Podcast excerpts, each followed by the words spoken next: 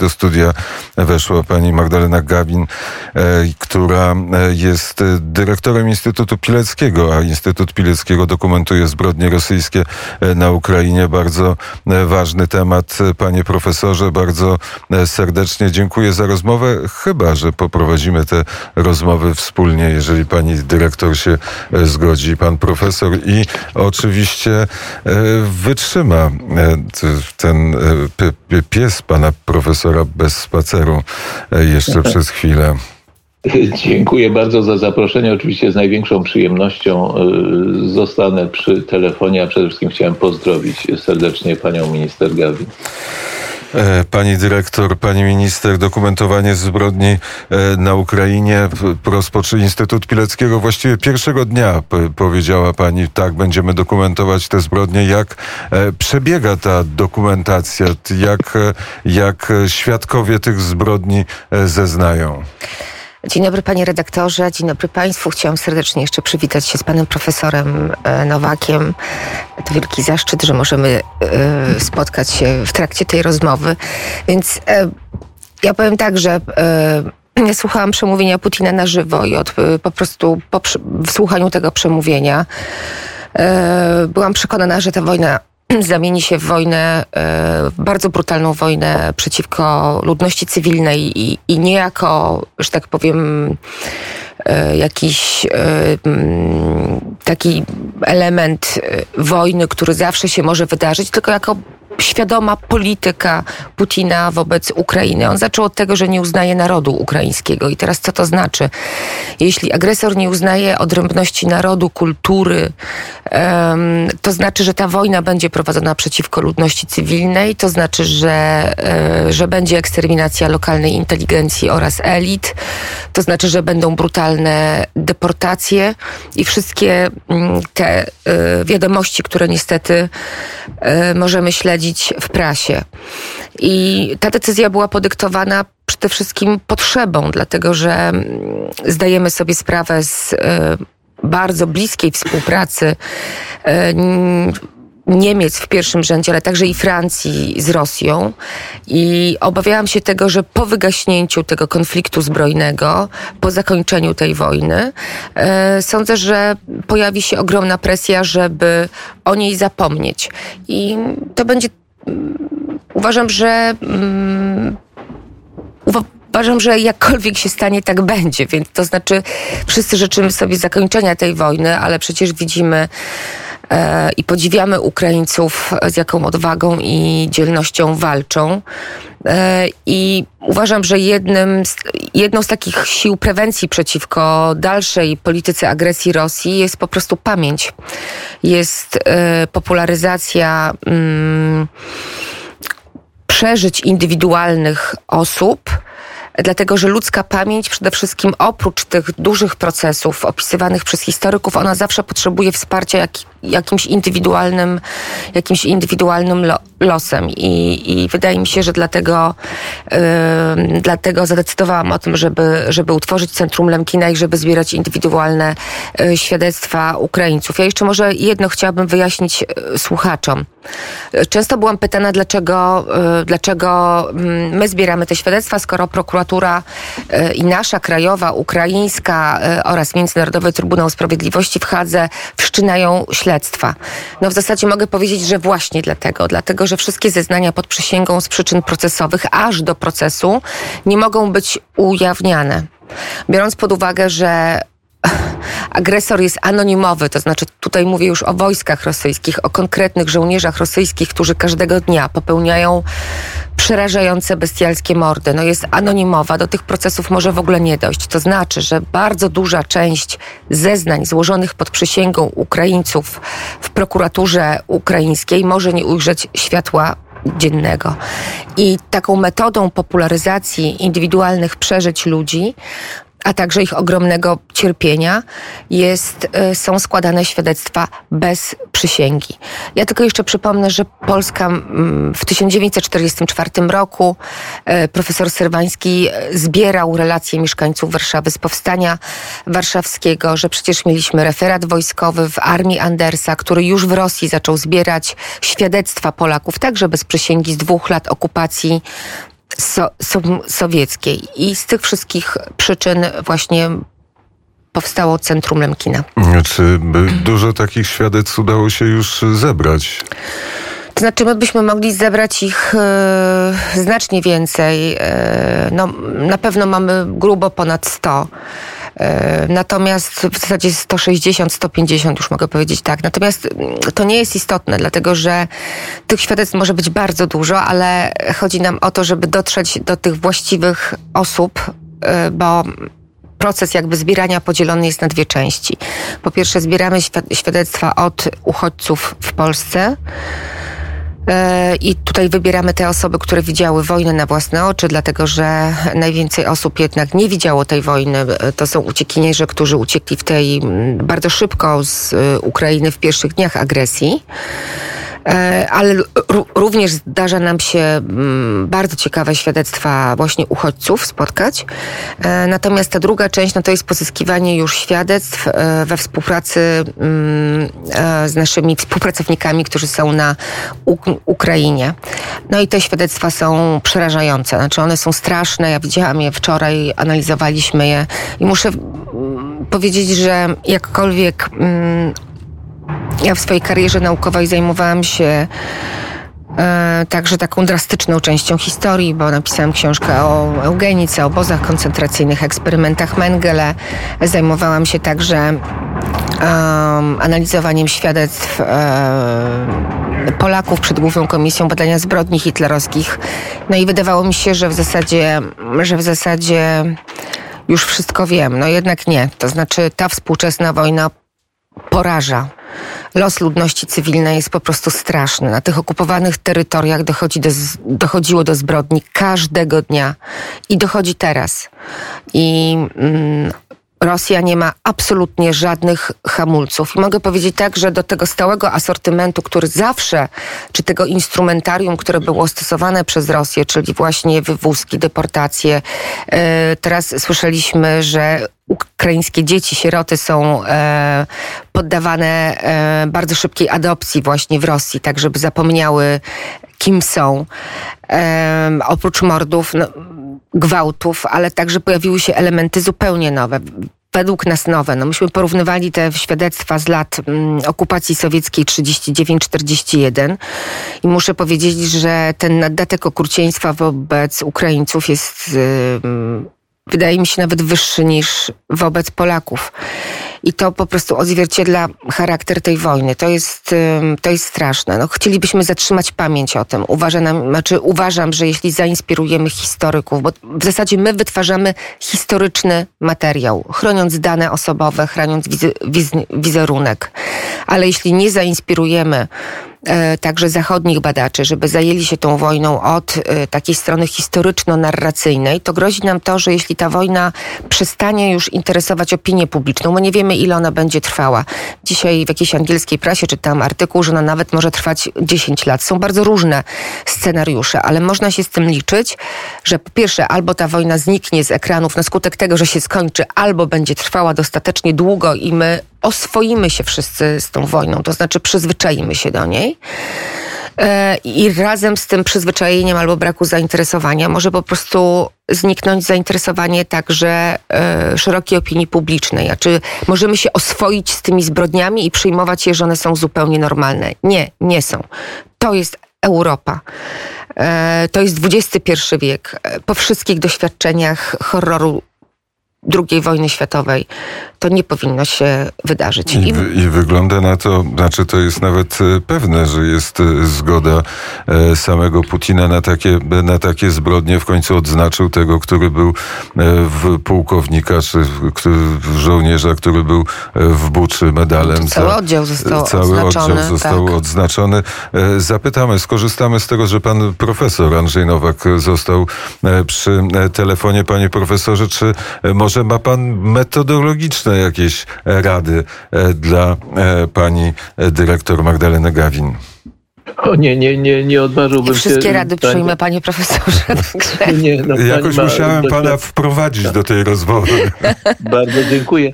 Nie, słucham e, z, no, z najwyższym zainteresowaniem i jednocześnie wdzięcznością e, tego, o czym mówi pani dyrektor, bo e, to właśnie, co robi państwo polskie za pośrednictwem instytucji, którą pani kieruje, wydaje mi się no, najlepszą formułą powstrzymywania kolejnej fali epismentu, to znaczy e, no, zaspokajania Dokładnie. rosyjskiego agresora kawałkami Ukrainy czy jakichś innych krajów Europy Wschodniej i zamazywania prawdy o skali tego barbarzyństwa, które no, zaprowadza ten imperialny porządek w, w Europie Wschodniej. To, to, że właśnie skoro prokuratura nie będzie mogła tego skutecznie robić, e, docierając do opinii publicznej, w ogóle europejskiej, można tak powiedzieć, i, i e, Instytut kierowany przez panią będzie właśnie tę funkcję e, mógł spełnić, wydaje mi się e, mieć kapitalną rolę. No, m, to już są, powiedziałbym, rady jakieś PR-owskie, w których nie jestem chyba naj, najlepszym doradcą, jakich, jakich powinien udzielić ewentualnie państwu specjalista w docieraniu do zachodniej opinii publicznej. Jak ten materiał, który Państwo zbieracie, e, przedstawić najskuteczniej zachodnim mediom, nie pozwolić zasnąć znowu, zapaść w geopolityczną drzemkę i moralną śpiączkę e, opinii publicznej zachodniej. To jest, myślę, kluczowe zagadnienie, na które nie mam e, w tej chwili gotowej odpowiedzi, ale na pewno znajdzie Pani dyrektor dobrych tutaj pomocników. Bardzo dziękuję panie profesorze. To rzeczywiście jest bardzo istotne. Przy, przy czym ja e, oczywiście obawiam się tego apizmentu i tego przyzwolenia na te zbrodnie rosyjskie, a nawet używania argumentu, że, musi, że musimy pójść dalej, nie możemy się koncentrować na tych ofiarach, na okrucieństwach, jest życie, jest odbudowa, prawda? Tutaj możemy sobie wyobrazić różne scenariusze, które i różną argumentację, która może być używana, żeby o tej wojnie nie mówić. E, Ale ja wręcz e, obawiam się tej pro, propagandy rosyjskiej, prawda, która będzie mówiła, no, że w ogóle wojna jest zła, więc y, obie strony stosowały y, niedozwolone y, metody walki i w zasadzie ta wina rozkłada się porówno. No nie, no po prostu nie. Y, I, I z tego sprzeciwu y, wydaje mi się, że powinniśmy wszyscy Polacy, już bez względu na, bez względu na jakiekolwiek różnice, no po prostu powinniśmy powiedzieć nie, dlatego że mm, wszyscy chyba odczuwamy to, że Putin pójdzie dalej, prawda? Znaczy to jest dla nas oczywiste, że jeśli on się nie zatrzyma, jeśli nie zmieni się, jeśli Niemcy nie zostaną zmuszone do zmiany stanowiska, o tak powiem, em, wobec Rosji, jeśli ciągle będą dostarczały e, Rosji pieniądze na wojnę, to, to nie będzie tylko konflikt pomiędzy Rosją i Ukrainą. On może się rozszerzyć. Więc z tych wszystkich złożonych przyczyn uważam, że powinniśmy jak najbardziej zadbać o środowiska uniwersyteckie, o dziennikarzy. Ja jeszcze tylko chciałam przypomnieć, że mam już w bliskich planach założenie oddziału Instytutu w y, Nowym Jorku. Mm, Do tej pory my spotkaliśmy się z bardzo dobrą reakcją. Ja muszę powiedzieć, że nigdy nie odebrałam tylu telefonów, nie udzieliłam tylu wywiadów do e, anglojęzycznych stacji, czyli e, amerykańskich, angielskich, jak teraz. E, mamy również takie słowa wsparcia ze strony innych anglosaskich państw. I tutaj rzeczywiście widać, że mm, ta anglosaska kultura i cywilizacja, to wydaje mi się, że oni jednak no, najszybciej opowiedzieli się po właściwej stronie i, i em, budują tą całą ko- koalicję sprzeciwu wobec, e, wobec Rosji. Panie, Naj, najmocniej przepraszam, że, że ośmielam się wpaść jeszcze w słowo, a jak z Francją, bo myślę, że to byłby absolutnie najtrudniejszy teren dla, dla działalności no, przypominającej o elementarnej przyzwoitości, gdy idzie o stosunek wobec Europejskiego Wschodu. Czy tam jest szansa na zbudowanie placówki Instytutu Pileckiego? No musimy robić to stopniowo. Wydaje mi się, że teraz powinniśmy zaangażować wszystkie siły jednak e, w budowę mm, tego Instytutu w Stanach Zjednoczonych z przyczyn oczywistych. To jest nasz największy sojusznik w NATO i po prostu musimy tutaj też bardzo pilnować tej narracji dotyczącej Polski. Ale oczywiście ja myślę, że są Instytuty Kultury Polskiej i to one na, y, na siebie teraz powinny także wziąć. My współpracujemy z MSZ-em. Ja tylko jeszcze przypomnę, że zrobiliśmy jako Instytut Pileckiego dziesiątki wystaw poświęconych jak na przykład paszportom Ładosia, także popularyzując wiedzę na temat powstania warszawskiego, Lemkina, mm, więc my jesteśmy w takim bliskim kontakcie z Ministerstwem Spraw Zagranicznych, ale już istniejący Instytut Kultury Polskiej naprawdę powinien rzeczywiście podjąć pewne działania w tym kierunku. Zgadzam się. Panie e, profesorze, bardzo e, serdecznie chcę panu podziękować za udział w poranku wnet i w tej części rozmowy z panią Magdaleną Gawin, dyrektorem Instytutu Pileckiego. Ja bardzo dziękuję i pozdrawiam najserdeczniej panią dyrektor i pana redaktora i wszystkich słuchaczy oczywiście. Dziękuję bardzo. Jest Pięknie dziękuję panie profesorze. Dobrego e, spaceru panie profesorze.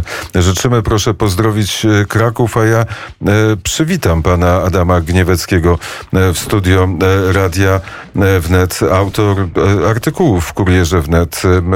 My My, e, my przygotowujemy kolejne wydanie. Dziś pójdzie do drukarni kolejne e, wydanie e, Kuriera. Pan Adam Gniewecki przy, przygotowuje kalendarium polityczne. Opublikujemy pełne kalendarium, czyli dwóch miesięcy wojny na Ukrainie. Dzień dobry panie redaktor, dzień dobry panu.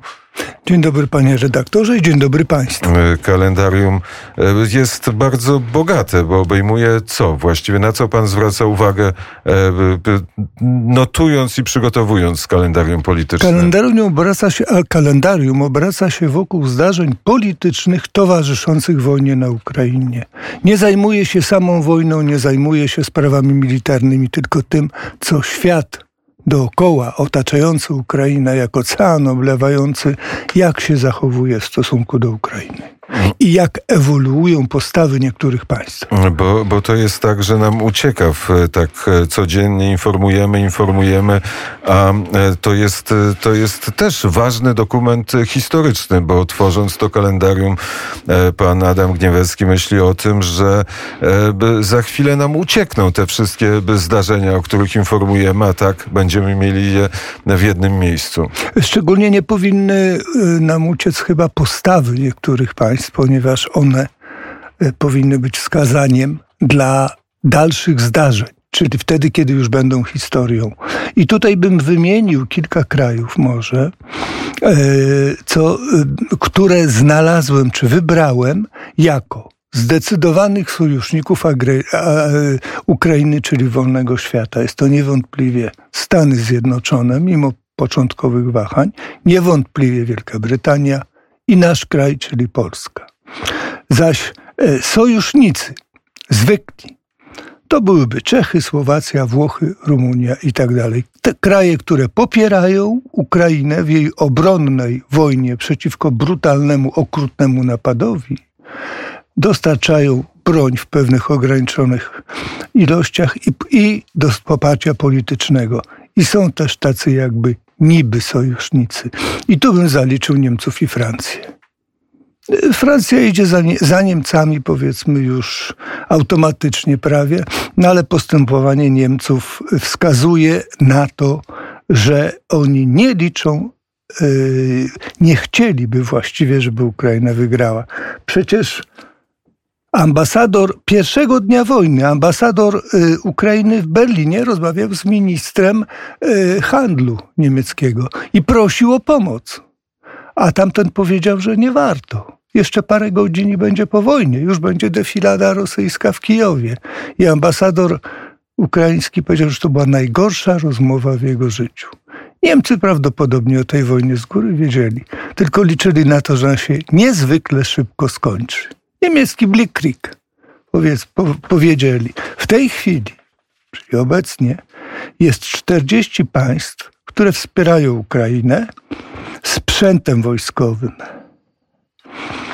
E, I na przykład USA, które w tym przodują, już w tej chwili dostosowują specjalistycznie sprzęt do aktualnych potrzeb, do okoliczności i sytuacji bojowych, które są w danych warunkach. To wszystko się już dzieje w tej chwili. Jest to wspomaganie bardzo konkretne i wycelowane.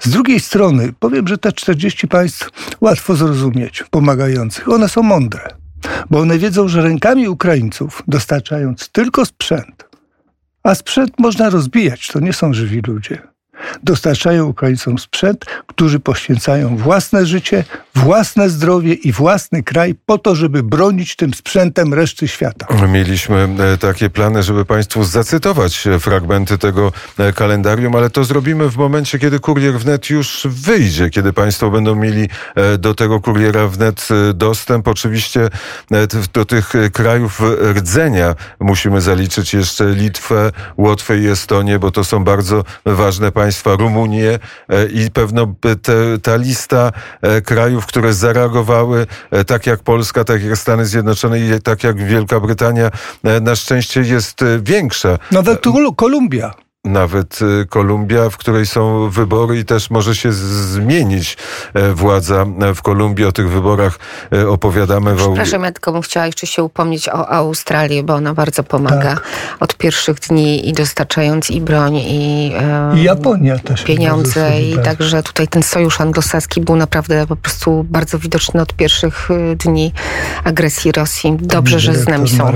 Dobrze, to, to prawda, tym bardziej, że tam z kolei jak już Australia, to Chiny, ale teraz nie o Chinach skorzystam tak. z tego, że pani dyrektor jest e, w naszym e, studiu, bo są takie świadectwa, które są e, anonimowe, ale też są tacy, takie Ukrainki, tacy Ukraińcy, którzy dają świadectwo nie, nie anonimowe. Pielęgniarka z Mariupola. Nie, to znaczy, ja może wyjaśnię.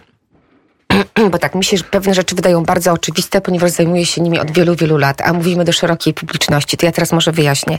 Ja nie mam anonimowych świadectw. Wszystkie tak. świadectwa... Wszystkie świadectwa nie są anonimowe, tylko my je anonimizujemy ze względu na bezpieczeństwo Ukraińców, którzy teraz są jeszcze u siebie, toczy się wojna, nie wiemy jakie będą ruchy wojsk, nie wiemy co się z nim stanie. To nie są anonimowe świadectwa, to są świadectwa ze wszystkimi danymi personalnymi, których po prostu my nie ujawniamy. Natomiast w przypadku Kati z Mariupola było tak, że Katia przyjechała do Polski i to było na jej wyraźne żądanie wręcz, że chce pokazać twarz, chce ujawnić imię, nazwisko, chce być ambasadorem Mariupola i tak jest. I Katia była w Warszawie na wielu konferencjach, także z premierem, e, z panem premierem Mateuszem Morawieckim, e, z innymi ministrami, także była w wielu telewizjach, w radio. Po prostu ona występowała jako świadek i mówiła o tym, co się dzieje w Mariupolu. E, następnie teraz, wczoraj odbyło się takie ogromne spotkanie. Podobno tłumy ludzi przyszły do Instytutu Pileckiego, który jest w samym centrum Berlina na Pariser Platz. Było spotkanie z publicznością niemiecką.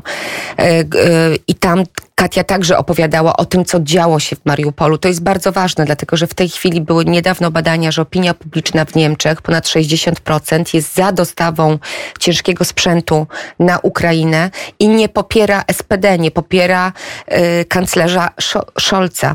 Zależy nam na tym, żeby tych spotkań było w Niemczech jak najwięcej, żeby także y, zwiększać presję opinii publicznej na y, niemiecki rząd. I te spotkania organizuje Instytut Pileckiego. Tak.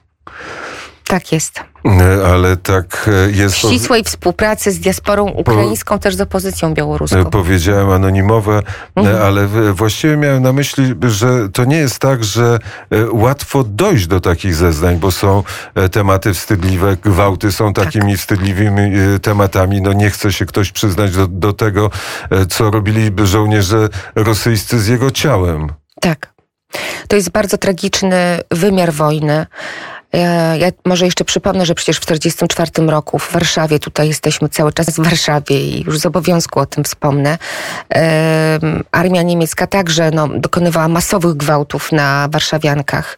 I to jest najtrudniej wychwytywalny źródłowo element. To znaczy o tym się bardzo dużo pisało w literaturze pięknej nawet, prawda? Albo w takich dziennikarskich opisach. Natomiast świadectw na ten temat znaleźliśmy bardzo niewiele. Mamy takie, ale one są bardzo, bardzo nieliczne.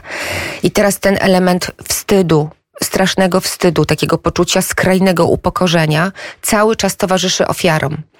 E, jestem już po kilku rozmowach, mm, jeśli chodzi o mm, że tak powiem, udokumentowanie tego bestialstwa Rosjan e, i wiem, że dziennikarze, którzy opisują fakty, jednocześnie wcale nie mają świadectw żadnych. To znaczy jednak ludzie po prostu obawiają się, kobiety obawiają się. I tutaj wydaje mi się, że naprawdę potrzeba jest um, jakiejś zachęty, mobilizacji, dlatego że niech sprawcy się wstydzą. Jeśli nie udokumentujemy tych czynów, to po prostu po wojnie potem Rosjanie zaczną mówić, że to jest nieprawda, że, że, że wcale tak nie było, że to są zmyślone dziennikarskie opowieści. Więc z jednej strony dobrze, bo wiem, że prokuratura ukraińska prowadzi tego typu zeznania, ale z drugiej strony wiedząc, że oni to zatrzymają, być może na długie dekady, to jest tak jak u nas było z zeznaniami przed Główną Komisją Badania Zbrodni Hitlerowskich. To były śledztwa, nie dochodziło w Niemczech do procesów i tych świadectw, tych zeznań pod przysięgą Polaków nie można było upowszechniać. Nawet jeszcze dzisiaj czasami są kłopoty, bo prokuratorzy mówią, że trzeba coś tam anonimizować, co jest oczywiście absurdem 80 lat po wojnie. Więc tutaj rzeczywiście potrzeba nam jakiegoś takiego skupienia, pozytywnej kampanii na rzecz tego i całkowitej ochrony przede wszystkim ofiar. Y, ofiara nie może mieć twarzy, ofiara nie może, nie mogą być ujawnione jej dane y, personalne, ale z samego faktu, że gwałt jest po prostu metodą prowadzenia wojny to jest świadomie wybrana metoda. To nie są żadne przypadki. Wojsko rosyjskie robi to celowo. I teraz, żeby temu przeciwdziałać, no po prostu potrzebne, potrzebna jest ta odwaga ofiar. I zwracam się do wszystkich Państwa, bo wiem, że Polacy także przyjmują Ukraińców u siebie w domu, żeby nie tylko wspierać psychicznie, dodawać otuchy, ale powtarzać jedno. Daj świadectwo nie tylko daj świadectwo, ale pamiętaj, że to zbrodniarz, gwałciciel ma się wstydzić, nie ofiara. Wydaje mi się, że to jest tak głęboko, to jest taki temat tabu aż do dzisiaj, że mm, po prostu nie możemy przełamać tej bariery szoku, wstydu, upokorzenia skrajnego. Znaczy to jest po prostu, to jest forma bestialstwa, której dopuszczają się Rosjanie. I zwracam się do wszystkich, żeby otoczyć opieką te osoby, które przeszły przez to po prostu piekło, żeby zdawać sobie z tego sprawę, a z drugiej strony, jak mówię, powtarzać raz jeszcze, to sprawca ma się wstydzić. Nie tylko chyba się wstydzić. Nie tylko wstydzić, karę. po prostu ponieść karę, ale żeby on poniósł karę, no to jednak powinniśmy zachęcać do składania przynajmniej zeznań, jeśli nie świadectw. E, czy, Przepraszam, pan redaktor. E, tak. Chciał coś powiedzieć. Chciał powiedzieć, że minęła godzina dziewiąta, jest dziewiąta trzy, za chwilę spóźnione wiadomości, ale zbyt ważne tematy poruszyliśmy w poranku, żeby postawić kropkę o odpowiedniej godzinie, bo nie godzina jest najważniejsza. Najważniejsze jest to, co mówimy. Bardzo serdecznie dziękuję za wizytę w studio. Magdalena dziękuję, panie Gawin, redaktorze. dyrektor Instytutu Pileckiego, dokumentujący zbrodnie rosyjskie na Ukrainie to jedno z zadań teraz Instytutu Centrum Lemkina. Powstał Adam Gniewecki, autor kalendarium politycznego, który, który jest i będzie w najnowszym kurierze wnet